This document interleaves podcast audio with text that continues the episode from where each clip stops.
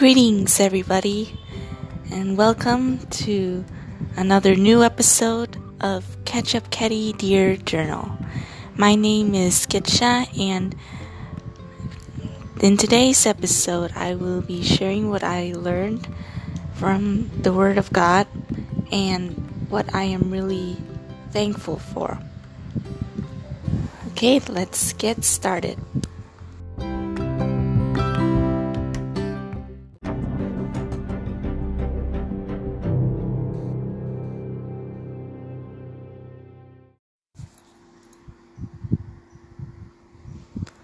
What is God's power and what does it look like? Can it be seen and touched by humans? Is God's power at work every day and can it be observed in our daily routine? El Shaddai is the Hebrew word of God Almighty. His power can be seen and is shown in many ways. The creation, the transformation of a sinner as he turns away from his evil ways, the triumphant victory of Jesus Christ on the cross, and so many more. Let us take some time off each day to pray and praise the Lord for all the things that He has done for us.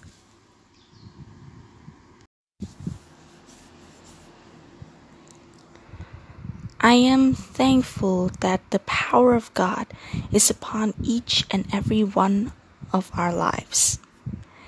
When we spend time with Him through prayer and through meditation of His Word, He will give us the strength and guidance we need to move forward, even though the situation seems impossible. For this, I am really thankful.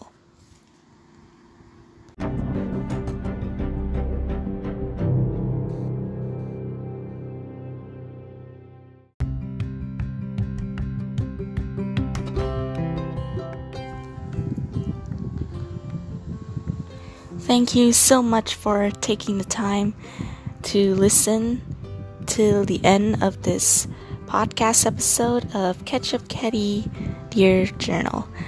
I hope that you enjoyed this episode and were encouraged by the Word of God.